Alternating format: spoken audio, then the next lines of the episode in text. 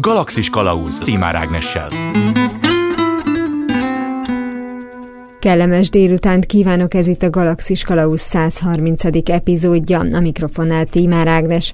Az előző adásban Simon Zoltán pszichológust kérdeztem a beavatási szertartások lelki hatásairól. Kiderült az interjúból, hogy ezek a szokások épp úgy jelen vannak a természeti népeknél, mint a modern társadalmakban. A beavatás célja legtöbbször az, hogy egy konkrét csoport tagjává válhassunk, ez azonban megvalósulhat a szertartás nélkül is, persze csak korlátozott és egészen rendhagyó formában. A kulturális antropológus egyszerre van bent és kint egy közösségben munkája közben. A következő interjúban erről a munkáról lesz szó. Első megálló a vonalban Zörgő Szilvia kulturális antropológus van velem, szia! Hello, sziasztok, mindenkit üdvözlök! Kezdjük rögtön akkor azzal, hogy hol is voltál, mit csináltál, kikkel ismerkedtél meg? Én egy olyan fajta antropológus vagyok, akit nagyon érdekli a, a saját társadalma is, tehát ugye az, mikor antropológiáról beszélünk, akkor sokszor eszébe juthat az embernek az, hogy egzotikus kultúrákhoz, távoli országokba, távoli helyekre elmenni, és ez igaz is nagyon sok antropológusra.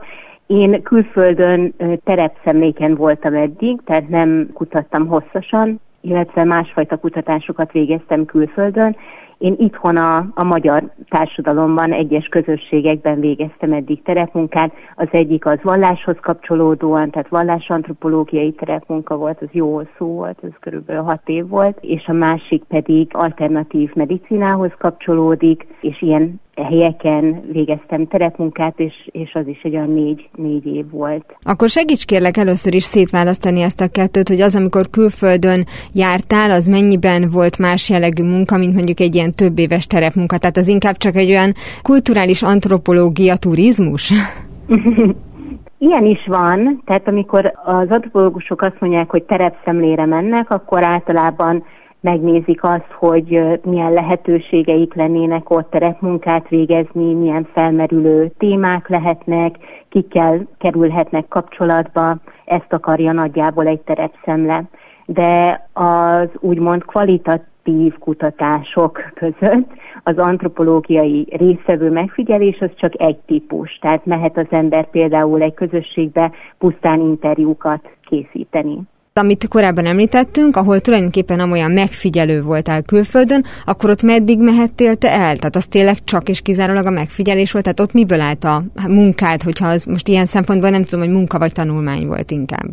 Hát, hogyha egy antropológus részevő megfigyelést végez, általában megfigyelést önmagában nem szoktunk. A részevő megfigyelés az abban áll, hogy az ember elmegy a, az általa kutatni kívánt közösségbe, és legjobb esetben ott is él velük, tehát beköltözik egy olyan helyre, ahol a, a közösségnek a tagjai élnek.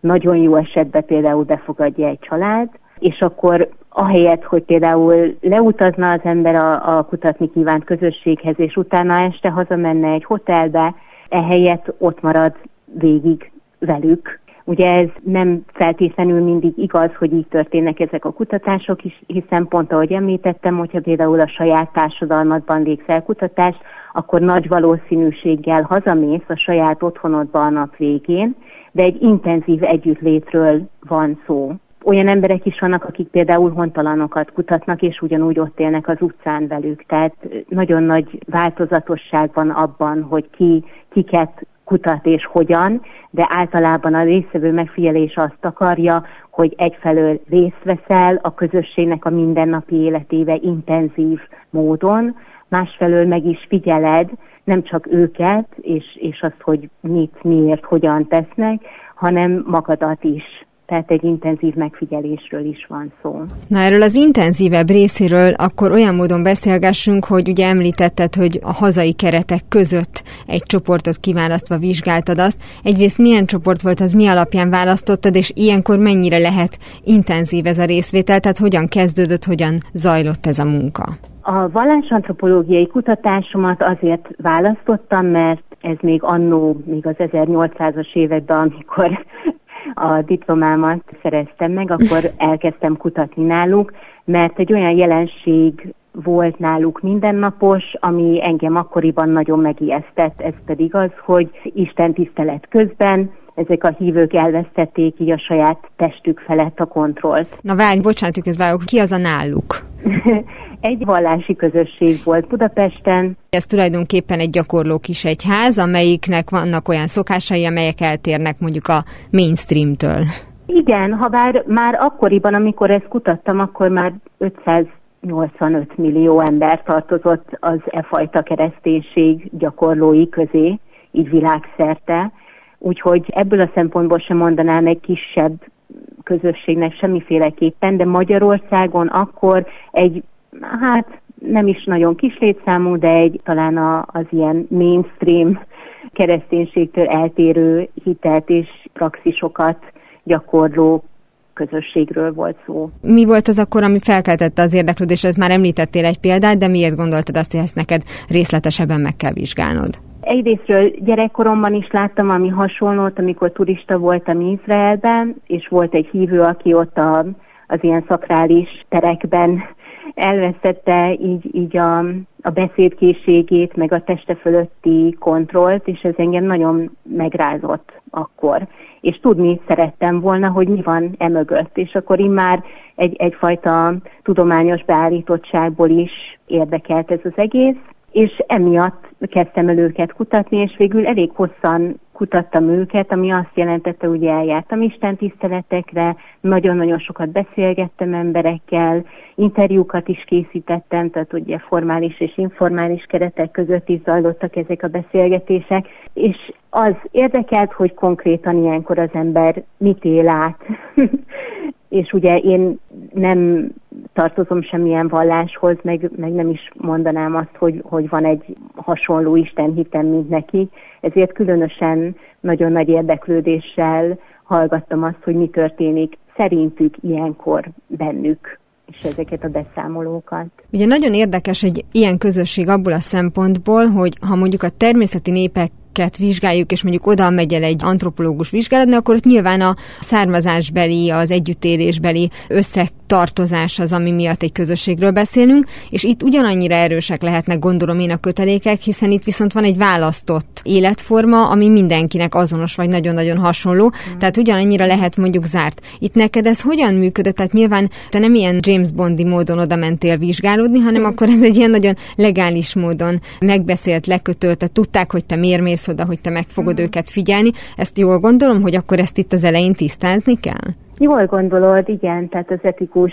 kutatói magatartásba ez, ez elsődleges, hogy az ember tájékoztatja azokat, akiket kutat, hogy éppen kutatja őket, és hogy megengedik el számára. Természetesen ez nem azt jelenti, hogy mindenkihez bemutat, tehát hogyha 500-an vagytok egy nagyobb helyiségben, akkor mindenkihez külön oda mész és bemutatkozol, és ezt elmondod nagyon sokféleképpen lehet megoldani azt, hogy az ember tájékoztassa ilyenkor a, a közösséget, de hogy igen, abszolút igazad van, hogy volt egy ilyen erős határvonal a között, hogy, hogy mi és ők. És ugye én akkoriban beletartoztam az őkbe, és hogyha nagyon erős ez a határvonal, akkor általában látunk egy rítust is ezen a határon, tehát ugye szerintem ilyenekről beszélgettetek korábban, hogy ezek a beavatási rítusok, ami lehet, hogy a befogadást is jelenti, egy kalap alá véve, ugye, de, de az is lehet, hogy van egy beavatási rítus, és a befogadás az egy lépcsőzetes módon történik, vagy akár sok beavatási rítus van. És az ő esetükben ugye ez a, a megtérés volt, ez az első komoly beavatási rítus és én tehát azt látom egyébként, hogy antropológussal válogatja, tehát nagyon különbözőképpen gondolkodunk ezekről a dolgokról, de én speciál ezt nem tartottam volna etikusnak, hogy megtérek úgy egy közösségbe, pusztán annak érdekében, hogy jobban belelássak a, a működésébe. De emlékszem, hogy, hogy régen-régen, amikor még hallgató voltam, akkor volt két hallgató, aki elment Indiába egy, szintén egy vallási közösséget kutatni, és ők viszont átestek egy olyan beavatási rítuson, ami később, amikor védték a szakdolgozatukat, akkor nagyon nagy vitákat szült, hogy ez így rendben volt. Igen, hogyha van mögött egy olyan szándék, hogy ezáltal a közösség az jobban elfogadja őt, akkor persze, hogy felmerül a kérdés, hogy morálisan mennyire elítélendő ez, de ugye szokták mondani, hogy az antropológus a vizsgált, hát nem tudom, területtel együtt maga is változik, de hogy ilyenkor mondjuk akár mondjuk egy betérés esete, az már lehet annak a, az eredménye is, hogy ez az átalakulás ennyire megtörtént. Mm. Igen. Sőt, van is ugye erre kifejezés, ez a going native, vagy benszülötté válás. Egy, egy ilyen folyamat elindulhat, de ugye eleve azért történhet ez meg, mert miért akarnánk ott élni, miért akarnánk ennyire belelátni abba, hogy ők hogy és mind gondolkodnak.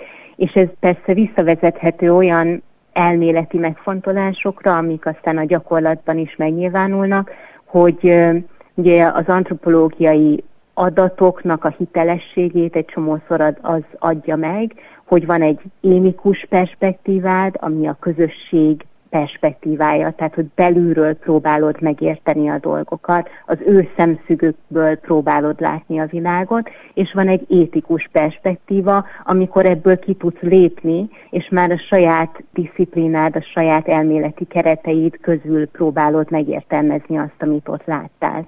És ennek a kettőnek az egyensúlya, hogy belülről nézem, kívülről nézem, ez adja meg azokat a tudom, megbízhatósági, validitási szempontokat, amik egy antropológus számára az ő munkájában fontosak. De ez valóban Igen? megtartható ez az egyensúly? Tehát azért egyrészt emberek vagyunk, másrészt meg pont azért, mert te vagy ebben a helyzetben, nem biztos, hogy fogod látni ezeket a határokat. Tehát, hogy nem biztos, hogy rögtön az elején, hogyha vannak mondjuk elvárásaid, prekoncepcióid, azokat tényleg háttérbe tudod szorítani, és akkor azt mondod, hogy szűzadjal nézem ezt az egészet. Igen, tök jó a kérdés és hidd el, hogy ez így egy szakmai diskurzus része, tehát itt nagyon sok ember sok dolgot mondhat, és mond is, de hogy igen, nehéz megtartani ezt az egyensúlyt, ezért kell egy folyamatos reflexivitást is gyakorolni a kutatás során, tehát mindig nézni azt, hogy egy adott érzelem, vagy gondolat, vagy elképzelés felmerül, akkor az kitől jön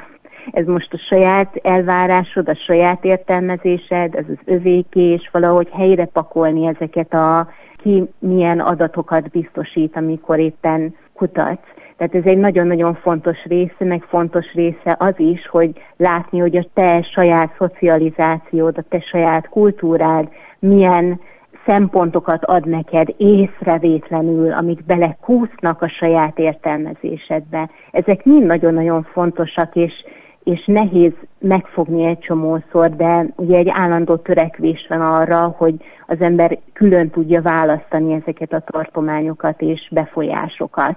És ahogy mondod, nagyon sokszor előfordul az, hogy a kutató belecsúszik ebbe a benszülötti létbe, és nagyon sok olyan történetet ismerek, hogy, hogy végül aztán a kutatásból nem is lett semmi, mert mit tudom én, elkezdett ott élni, munkája lett, része lett ennek a társadalomnak, és kinti házastársa lett, gyerekei lett, szóval, hogy, hogy egyszerűen elkezdett a másik helyen, ugye a kutatott helyen egy, egy teljes életet élni. Ilyen is van. Nem tudom, hogy utólag, hogyha visszanéz a saját kutatására, akkor látja azokat a határokat, hogy hol csúszott át mi mibe, és tudja azt helyén kezelni, ha egyáltalán még akar bármit kezdeni azzal a kutatással. De hogy van ilyen. És olyan is van, hogy az ember nem tud eléggé belemerülni, mert annyira nagyon más tehát annyira nem tudsz egyetérteni azzal, nem tudsz empatizálni, nem tudod felismerni azokat a dolgokat, amik, amik fontosak annak a közösségnek a számára, hogy nem tudsz belehelyezkedni kellőképpen az ő látószögükbe. Ilyenkor ki kell szállni? Vagy akkor még nagyobb a kihívás? Igen, pont ezt akartam mondani, hogy én annak a híve vagyok, hogyha nagyon erős érzelmeid és meggyőződéseid vannak, vagy pozitív értelme, vagy ne, tehát hogy nagyon egyetértek, vagy nagyon nem értek egyet, akkor ott van az ideje annak, hogy kiszálljál. Tehát akkor tudod a legmegbízhatóbb adatokat szolgáltatni, és a legmegbízhatóbb következtetésekre jutni, hogyha semleges tudsz valamilyen szintig maradni. Tehát ugye nincsen olyan, hogy teljes semlegesség, de hogy valamennyire semleges tudsz maradni. Azért is kérdeztem azt korábban, hogy el kell mondani, vagy elmondod de hogy te miért is vagy ott, mert nyilvánvalóan mindenki pontosan tudja, hogy ha valaki éppen megfigyeli őt, akkor valószínűleg változtatni fog, vagy talán változtatni fog egy kicsit a viselkedésén. Mm-hmm. Tehát, hogy ezzel azért találkozol, hogy mondjuk egy jó ideig már ott kell lenned, hogy meg kell várnod, hogy valamelyest ezek az állarcok lehújjanak. Igen, igen. És pont, de jó, hogy ezt mondod, mert tényleg pont ez van a mögött, hogy ott éljél velük. De elmész, interjúzol, felveszel egy kérdőívet, elmész egy fél napra, visszamész másnap vagy a jövő héten. Ezek olyan dolgok, amik állandóan újból és újból előidézik azt az érzést a, a kutatott közösség szemszögéből, hogy hó, meg vagyunk figyelve. Ugye nem tudod magad elengedni, hát gondolj bele, hát ott van valaki, aki a sarokban áll, vagy tök mindegy, lehet, hogy segít neked éppen megcsinálni az ebédet, de ott van és figyel. És ez egy olyan érzés, amiben teljesen igazad van, így nagyon nehéz felülkerekedni, akár az alany szemszögéből, akár a kutató szemszögéből.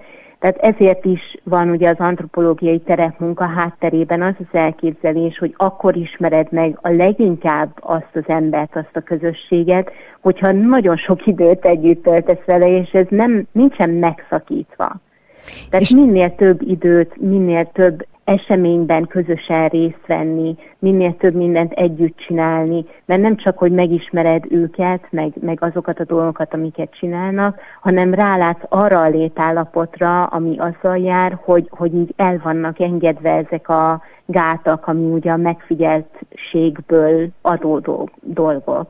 És elképesztő, de tényleg el lehet ezt felejteni. A kutatott ember részéről is el lehet ezt felejteni, hogy ja, igen, tényleg ő eredetileg ezért jött ide, meg a kutató is el tudja felejteni. Tehát akkor az a célod lényegében, hogy valamilyen szempontból elvegyülj a saját magad mhm. érdekében és a közösség érdekében is, és akkor erre van valamilyen univerzális módszer, hogy minél inkább, minél több mindent úgy csinálni akkor és olyan módon, ahogy ők, vagy pedig háttérbe vonulni, vagy a háttérbe vonulásnál feltűnőbb dolog nincs.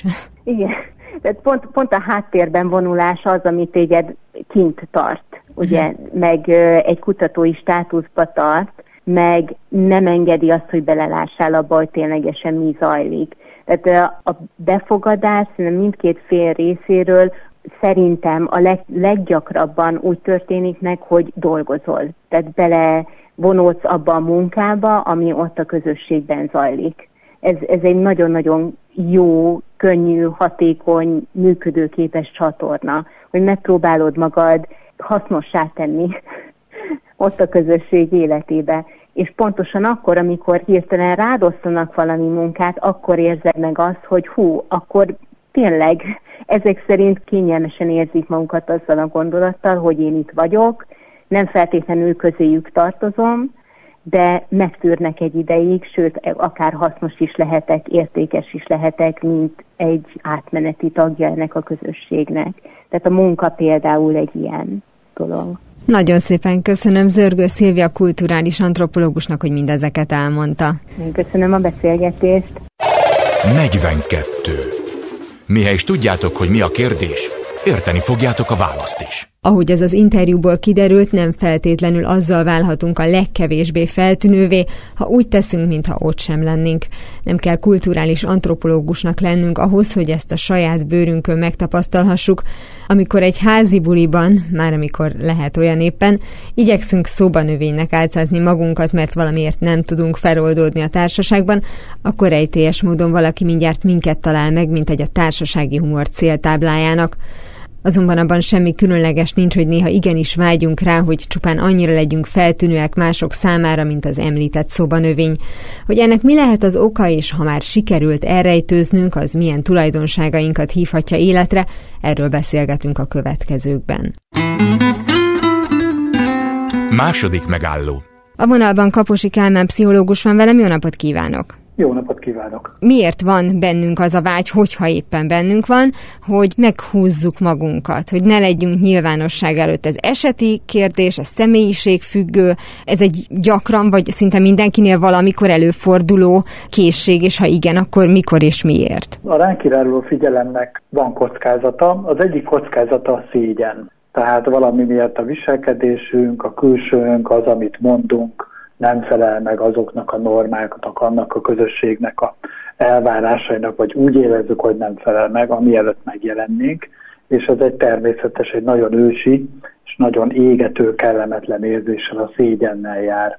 A szégyennek az elkerülése vezethet minket arra, hogy elrejtőzünk a nyilvánosság elől, hogy tartózkodjunk a nyilvános megnyilvánulásoktól, akár a nyilvános beszédtől, sima előadástól. Egyébként ettől nagyon sok ember küzd, még olyanok is, akik egyébként magában a szakterületeken nagyon jártassak és tájékozottak, ugyanúgy tudnak félni attól, hogy mondjuk erről a tudásokról nyilvánosan számot adjanak. Azt gondolom, hogy a szégyentől való félelem, a lelepleződéstől való félelem lehet az egyik ilyen ok, ami a, úgymond az elbújásra, az eltűnésre motiválhat minket. A másik, hogy mindenki, aki kiemelkedik egy csoportból, megmutatja magát, valamilyen feltűnést kelt, az természetesen kritikát is vonhat magára, illetve deviánsnak is minősülhet. Úgy tűnik, hogy egy nagyon-nagyon ősi ösztön az az egyén részéről, hogy igyekezzen hasonlítani a többiekhez, szinte beleolvadjon a tömegbe, így módon szerezze meg a nagyobb közösség elfogadását. És ugyanúgy egy ősi törekvés a csoportok részéről, hogy elnyomják a devianciákat, és magukba olvasszák, magukhoz igazítsák, a saját normáikhoz igazítsák az egyént. Amikor kiemelem magam, esetleg hajlandó vagyok más lenni valamilyen szempontból, mint a többiek, hogy ezt felvállalom, akkor természetesen egy kitett helyzetbe kerülök, aminek meg lesz annak a kockázata, hogy például devianciaként kezelik az én viselkedésemet. Nagyon érdekesen ugye úgy fogalmazott, hogy vagy a szégyentől félünk, vagy mondjuk a lelepleződéstől, de a lelepleződésnek azért van egy másik formája is, hogy valaki azért nem akar a nyilvánosság elé kerülni, mert van rejtegetni valója, de akkor ez nem feltétlenül igaz. Tehát ez nem, nem azért van, mert mindenkinek van rejtegetni valója, és ezért nem szeret mondjuk nyilvánosan megnyilatkozni, szerepelni, vagy valójában mindenki azt érzi, hogy neki van rejtegetni valója, csak ez nem feltétlenül valós. Nagyon érdekes kérdés, bizonyos értelemben gondoljunk csak bele a különféle karaktergyilkosságokba, ami ugye akár a közösségi médiában, vagy itt-ott a sajtóban megjelenik, abból kiderül, hogy valójában mindannyiunknak van valami rejtegetni valója, amit ha elő bányásznánk, kitennénk, akkor esetleg kellemetlen helyzetbe vagy rossz megítélés alá kerülnénk. A második ugye rész annak, hogy ami viszont biztosan valamennyünkre rejtegetni valója, az a sebezhetőségünk, az, hogy minket is befolyásoltak az érzéseink, hogy érzékenyek lehetünk, hiúak lehetünk, vagy tökéletlenek lehetünk, szeretnénk ezeket elrejteni, úgymond a nagy közönség elől. Hamarosan folytatódik a Galaxis Kalauz benne az interjú Kaposi Kálmán pszichológussal. Galaxis Kalauz Ez itt továbbra is a Galaxis Kalauz, én Tímár Ágnes vagyok. Folytatom a beszélgetést Kaposi Kálmán pszichológussal az elrejtőzés okairól és a névtelenség nyújtotta lehetőségekről nagyon sokszor a megnyilatkozási vágy az megvan bennünk, ugye említette a közösségi felületeket, és azért hát rengeteg anonim kommentel találkozunk, mert azok az emberek, akik egyébként úgy gondolják, hogy nekik feltétlenül el kell mondaniuk a véleményüket, azok inkább más néven vagy név nélkül teszik ezt. Tehát, hogy tulajdonképpen az a fajta rejtőzködési vágy, ami egyrészt a szégyentől való félelmen alapul, annak van egy olyan oldala is, hogy ha már sikerült elrejtőzködnöm, akkor megkeresem ennek a lehetőségét lehetőségeit, hogy akkor viszont milyen új világ tárul ki előttem? Általában, ha nem vagyunk azonosíthatóak, ha bele olvadunk egy csoportba, vagy egyszer nem vagyunk identifikáltok, tehát nem lehet tudni, hogy pontosan kik vagyunk, az jellemzően a többségünket felbátorítja, bevállalósabbak leszünk, ha tetszik, agresszívabbak leszünk, más szempontból bátrabbak leszünk.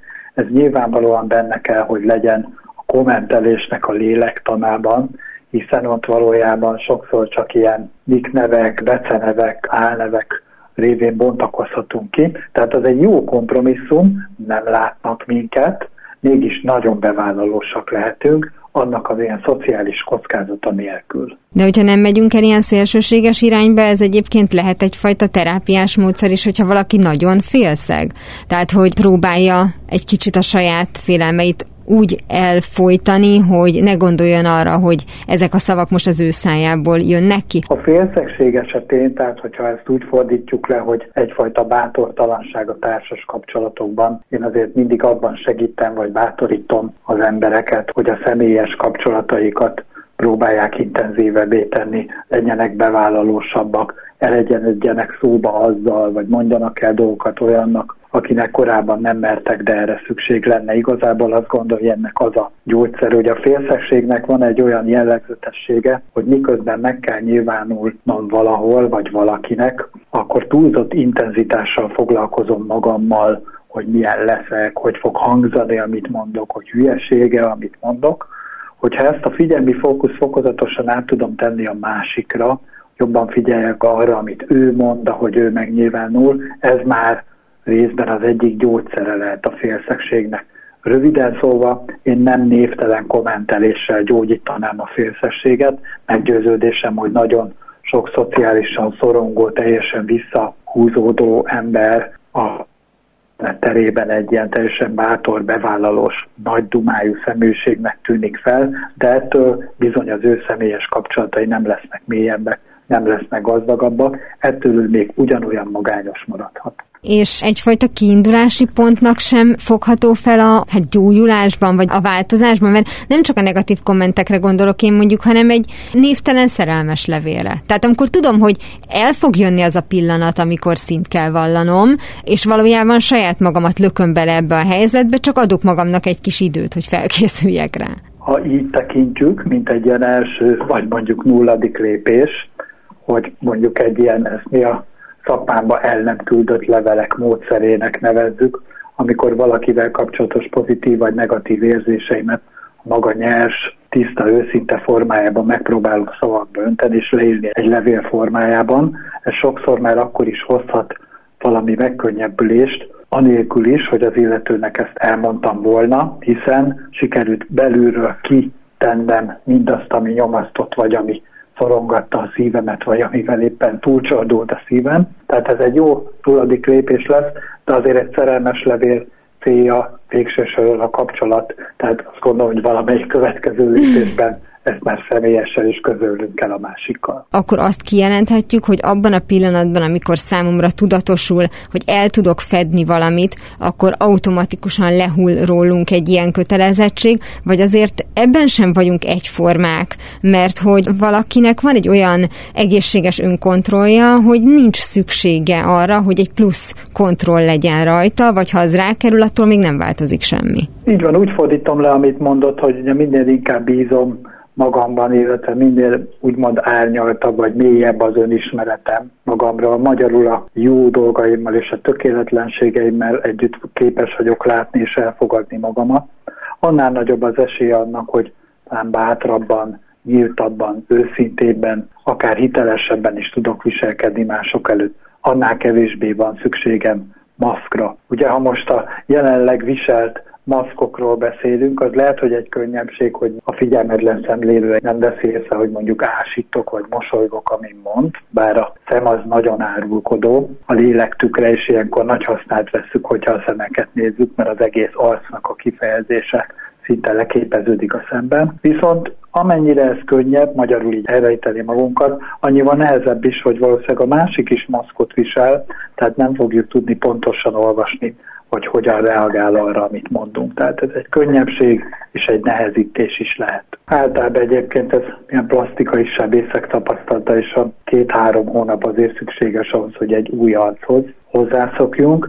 Megint más eset az, amikor egyébként a maszknak van valami egyéb jelentése is. Ugye tudjuk jól, hogy egy nagy tömegben lenni, csoportban lenni, ahol az emberek mondjuk ugyanolyan jelvényeket, ruhákat, csukjákat, napszemüveget viselnek, az egy olyan fajta elrejtőzést tesz lehetővé, amiben szabadabbnak, magunkban jobban bízóknak, gátlástalanabbnak érezzük magunknak. Tehát így ad minket egy ilyen belemosódás, egy ilyen anonimitást. Hogyha mondjuk épp az ellenkezőit veszük annak így zárásul, amiről eddig beszéltünk, magyarán, hogyha valaki inkább előtérbe akar kerülni, azzal tulajdonképpen ő a közösségen belüli pozícióját akarja általában megerősíteni, hogyha nincsenek egyébként neki komplexusai, azt gondolja, hogy neki nincsen amúgy sem veszíteni valója, mert jól tud beszélni nyilvánosság előtt, és azzal, hogyha az ő hangját halljuk a legtöbbször, akkor sokkal hitelesebbé, valóságosabbá válik. Az emberek őt fogják nyilvánvalóan a legjelentősebbnek tartani az adott közösségben.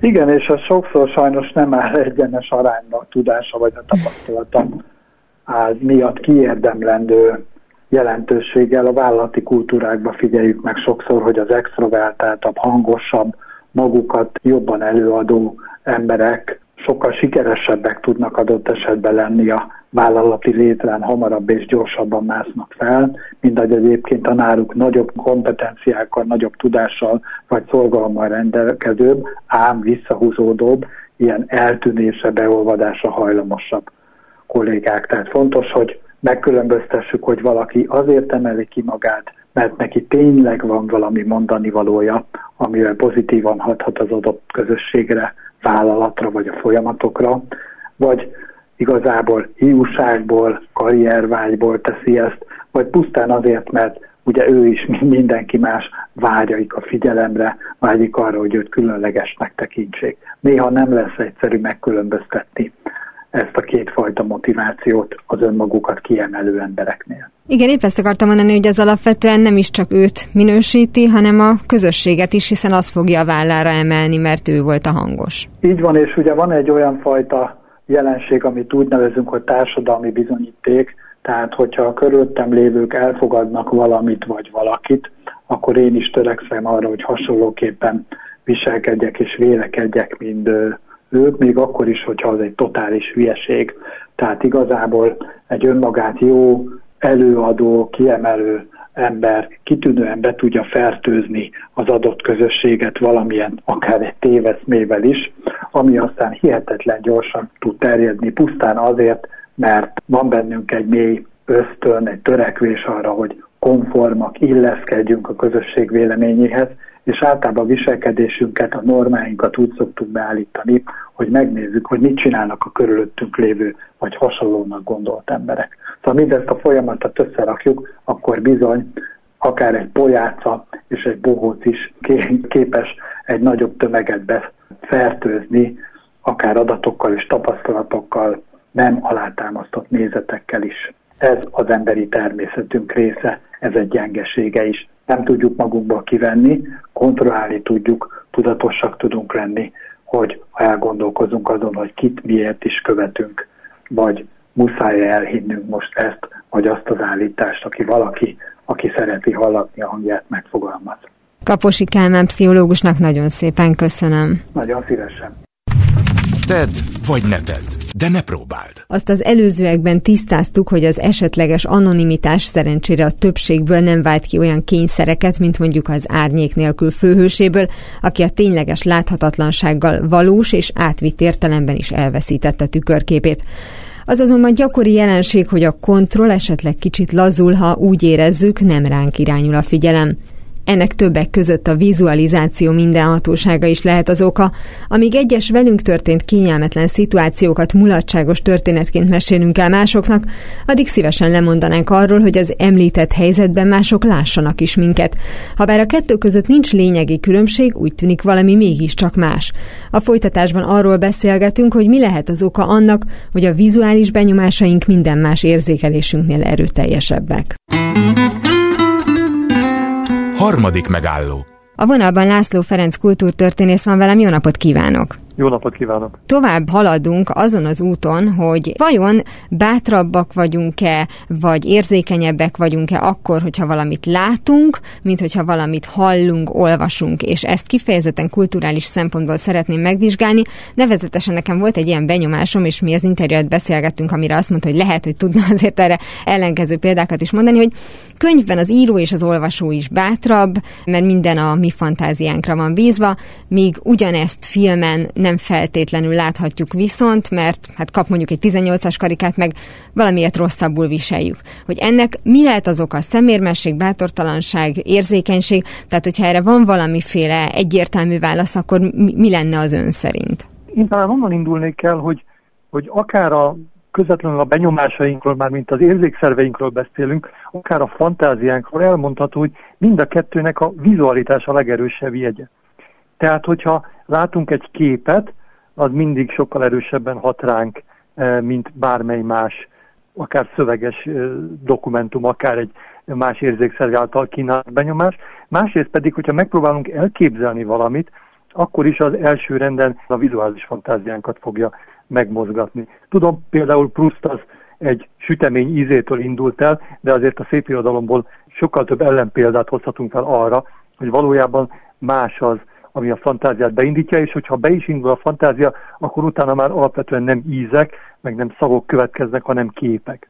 Az pedig elmondható, hogy nem is egyszerűen csak arról van szó, hogy egyre vizuálisabbak vagyunk, hogy a kultúránk vizuális, hanem hogy tulajdonképpen mindig is az volt.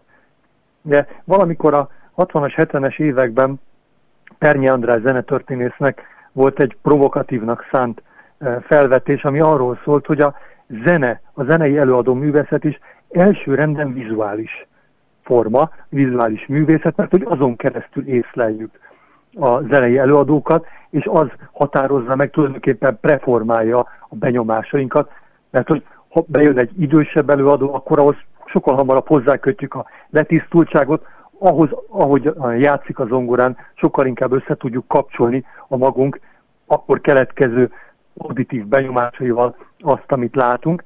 És tulajdonképpen még ez a helyzet akkor is, amikor mondjuk a zenét CD lemezről hallgatjuk, mert ugye a CD lemeznek a borítója éppen így e, előzetes feltételezéseket vált ki belőlünk, akár azt mondjuk, hogy e, aki ilyen jól néz ki, az nyilvánvalóan nem csellózhat jól, akár hogyha azt mondjuk, hogy e, aki ennyire bölcsen tekint ránk a borítóról, az nyilvánvalóan egy letisztult művész. Ha azt akarjuk megválaszolni, hogy a vizualitás az miért vált ki belőlünk erősebb reflexeket, és adott esetben miért vagyunk óvatosabbak, vagy mondjuk úgy szemérmesebbek, vagy visszafogottabbak a vizualitástól kapott ingerekkel, akkor az leginkább abban gyökerezik, hogy minden más érzékszáznél direktebben hat ránk az, amit látunk, illetve amit vizuálisan elképzelünk. Ha már a borítót mondta, nyilván ugye a könyvnél is ugyanez van, egy nagyon szép borítóról, már rögtön a első oldalnál azt fogom gondolni, egy csodálatos könyvvel találkozom, aztán rémes csalódások tudják érni az ember, de egyébként, hogyha ennél a, a komoly zenei példánál maradunk, az kevésbé fog engem arra sarkalni, hogy mindenféle mögöttes tartalmakat halljak bele egy zenébe, hogy ha csak a szöveget olvasom el, hogy egyébként cselló művészünk, 80 éves és a műfajának kiemelkedő képviselője, tehát hogy nekem mindenképpen látnom kell az ő bölcs tekintetét? Nyilvánvalóan vannak e, teljesen emelkedett lelkek, akik ilyenkor a kottát nézik, és nyilvánvaló az is, hogy vannak, akik szigorúan becsukott szemmel hallgatják a zenét.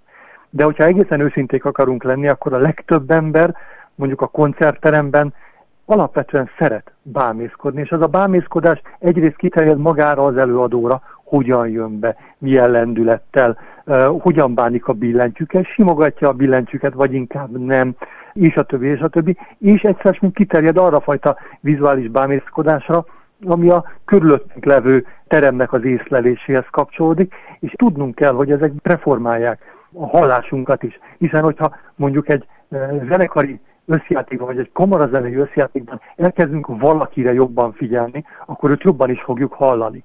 Ugye kiemelkedik az az, az, az előadó, nem csak hallgatunk, hanem egyszer mind rá is tekintünk, onnantól kezdve az ő szerepe már egy kicsit eh, hangsúlyosabbá válik a hallásunkban is. De hogyha mondjuk, és még mindig ennél a példánál maradva, ebből mondjuk én arra gondolok, hogy ha a Zeneakadémián hallgatok egy koncertet, akkor eleve már a környezetnek az emelkedettsége is azt a benyomást fogja bennem kelteni, hogy én most egy nagyon minőségi élménynek vagyok a, a részese. Pedig ugyanígy szólaltatnám meg ez a csodálatos művész a saját hangszerét, hogyha egyébként egy kis klubban játszana, most leszámítva nyilván az akusztikai adottságokat, mert nyilván van az sem mellékes, de hogy ez is befolyásol minket, mert azt látjuk, hogy szép a környezet környezet? A legteljesebb mértékben. Ugye, ha le akarnánk ezeket a dolgokat valamelyest szállítani, akkor azt mondanánk, hogy a dolog a csomagolásról van szó, de igazából nem erről van szó, ez nagyon durva leegyszerűsítés lenne. Arról van szó, hogy a mindenféle élményhez hozzátársuló vizualitás az legalapvetőbben formálja az előzetes benyomásainkat, amire aztán egyébként, hogyha jó a hallásunk, akár rá is száfolhatunk. Akár mondhatjuk azt is, hogy az első benyomás, amit a látás után nyertünk, az nagyon kedvező volt. De amit utána kaptunk, az tulajdonképpen már nem tehet meg ennek. De sokkal erősebb az a uh, irány, hogy tulajdonképpen az a tény, hogy a Zeneakadémián ülünk, csodálatos orgonát látunk szemben, nagyon szépek a stukkók, az egész aranyozott, hogy ez, ehhez kapcsolódóan, ez a vizuális élményhez kapcsolódóan már egyfajta vélemény is kialakul bennünk, mely vélemény egyébként többféle lehet. Lehet az, ami arról utal, hogy a művészet szent csarnokában vagyunk, és hogyha ha viszont mondjuk radikális fiatalok vagyunk, akkor mondhatjuk azt, hogy, hogy egyfajta úsdi elavult helyen vagyunk. Mind a két irányba elindulhat az észlelés, de ez nagyban függ attól, hogy mit láttunk. Mert hogy nincs az a forradalmi hevületű formákat lerombolni vágyó fiatal, aki, hogyha nem látja maga körül a zenakadémiát, akkor elindul a fejében ez a gondolatmenet. Ugye ön említette a, a borítónak a kérdését, és én erre mondtam, hogy ez könyvnél ugyanúgy van, és akár érhet minket meglepetés, de sokszor nem ér minket meglepetés, mert azt látjuk, hogy ha ez egy rossz grafika, ez nem, nem jól néz ki, akkor egész egyszerűen valóban azt fogom kapni, amire számítottam, mert hogy egyébként nem költöttek pénzt arra, hogy milyen lesz a borítója, mert hogy nem is gondolták azt, hogy a könyv az ír annyit. Tehát, hogy valójában ezek az előfeltételezések, ezek lehet, hogy nagyobb százalékban mégiscsak nekünk fognak igazat adni. Igen, hát a, az előítéleteknek, pontosabban itt most használjuk az előzetes ítéleteknek a formáját. Az előzetes ítéletek azoknak a, az a jellegzetessége, hogy az esetek nagyobbik hányadában beigazolódnak, részben azért, mert végtelenül okosak vagyunk és jók az előzetes ítéleteink, másrészt pedig azért, mert egész egyszerűen csak szeretünk hallgatni a magunk előzetes benyomásaira, és tulajdonképpen ha egyszer már elindult az észlelésünk valamilyen irányba, akkor erős ingerre van szükségünk, hogy onnan visszaforduljunk, vagy nagyon durván kontrabeállítottságú embernek kell lennünk, hogy szigorúan ellene dolgozzunk az első benyomásainknak. És hogyha egy másik művészeti ágat, mondjuk a filmet vesszük, akkor mennyire tud az ember olyan módon tudatos néző lenni, hogyha mondjuk tegyük föl, hogy nincsenek információim arról, hogy ki a rendező, akihez már is kötök öt filmet, és tudom, hogy ő nagyon jó rendező, tehát én most én nagyon jó filmet fogok látni, hanem tényleg csak leülök, és elindult egy film, és iszonyatosan jó a nyitókép, az egésznek gyönyörű a kiállítása, jók a színek, úgy belemegyek, és aztán úgy a történet az valójában semmi, de engem elvitt a vizualitás. Illetve fordítva, lehet, hogy egy tök tartalmas sztoriról van szó, de körülbelül ilyen home videó szinten van rögzítve, akkor nem fog tudni tőle elvonatkoztatni, vagy ehhez már tényleg iszonyatosan tudatos nézőnek kell lennem, hogy ezeket külön-külön vizsgálgassam. Igen, hát nyilvánvaló, és szerencsére azért ezek nem ennyire eh, elválasztottan működnek, eh, és hát ha nagyon szigorúak akarnak lenni, akkor nem is tudnánk felhozni arra olyan exakt példákat és letisztult példákat, ahol százszázalékos a történetmesélés, de nulla százalékos a képi ábrázolás, vagy fordítva. Hál' Istennek azért ennél, ennél kevertebben és kontamináltabban szoktak megjelenni az ilyesfajta produktumok, de az nyilvánvaló, hogy a, az úgymond vizuális igényesség, bármit is jelentsen ez a, ez a szókapcsolat, hogy a vizuális igényesség az kedvező előfeltevéseket indít el az észlelőben, az bizonyos. Amint egyébként hát az is bizonyos, hogyha rácsodálkozunk arra, hogy egy filmes tud történetet mesélni, ilyenből azért egyre kevesebb van ma már, akkor az ugyancsak hajlamosít arra bennünket, hogy más vonatkozásokban megengedőbbek legyünk, mert akár az egyikről, akár a másikról van szó, tehát akár a vizuális igényességről, akár a történetmesélő készségről, mind a kettő mondjuk így ritka elég. Hogyha le akarnánk egyszerűsíteni, hogy miért van az, hogy a vizuális érzékünk az, ami a legérzékenyebb, legkifinomultabb, az lehet, hogy azért van, mert hogy a valóságot az fogja leginkább alátámasztani. Gondoljuk ezt mi, tehát a klasszikus viccből kiindulva, hogy te most a szemednek hiszel, és nem nekem című történet. Tehát, hogy, és bármilyen műfajról van szó valójában, hogyha el tudjuk engedni magunkat, akkor el tudjuk hinni azt, hogy itt most valóság történik, míg amíg csak olvasunk és hallunk róla, addig mindig csak a úgy hallottam kategória valóban a, a világ észlelésével kapcsolatban, hogy a látás, nem vagyok a vonakozó területnek tudósa, de ezt azért megkockáztatom, hogy a körülöttünk észlelt világnak a mondjuk így a totalitás élményét, az leginkább az, a látás kínálja fel számunkra. És akkor is körülbelül ez a helyzet, hogyha a vizuális fantáziánkat mozgatjuk meg. Mert igaz, egy-egy ízt, vagy egy-egy illata föl tudunk magunknak idézni vizuálisan, de arra az első lépés után már vizuális fantáziák eh, rakódnak rá. Már látjuk magunk előtt az ételt, vagy látjuk magunk előtt azt a valamit, amivel az illat felénk árad. De a látás az nincs ilyen módon alárendelve más érzékszerveknek, ahhoz nem kapcsolódnak ilyen szigorúan hozzá a következő lépésben a többi érzékszervnek a benyomásai. Tehát a látásnak a primátusa az minden szempontból fölkészített bennünket arra, hogy a körülöttünk levő világ, a körülöttünk létező kultúra az döntően és elsőrenden vizuális jellegű legyen. László Ferenc kultúrtörténésznek nagyon szépen köszönöm. Én köszönöm. Ha a számításaim helytállóak, amikor eléri a 88 mérföldes sebességet, csodát fogsz látni, fiú! Mára ennyi volt a Galaxis Kalauz, jövő héten ugyanekkor találkozunk, hamarosan archívumunkból visszahallgathatják a mai adást is, valamint a rádió és a Galaxis Kalauz Facebook oldalán is további érdekességeket találnak, illetve ha még nem tették, iratkozzanak fel YouTube csatornánkra. Köszöni a figyelmüket a szerkesztő műsorvezető Tímár Ágnes. Viszont hallásra! Viszlát, és kösz a halakat! Ez volt a Galaxis Kalauz. Timár Ágnes műsorát hallották.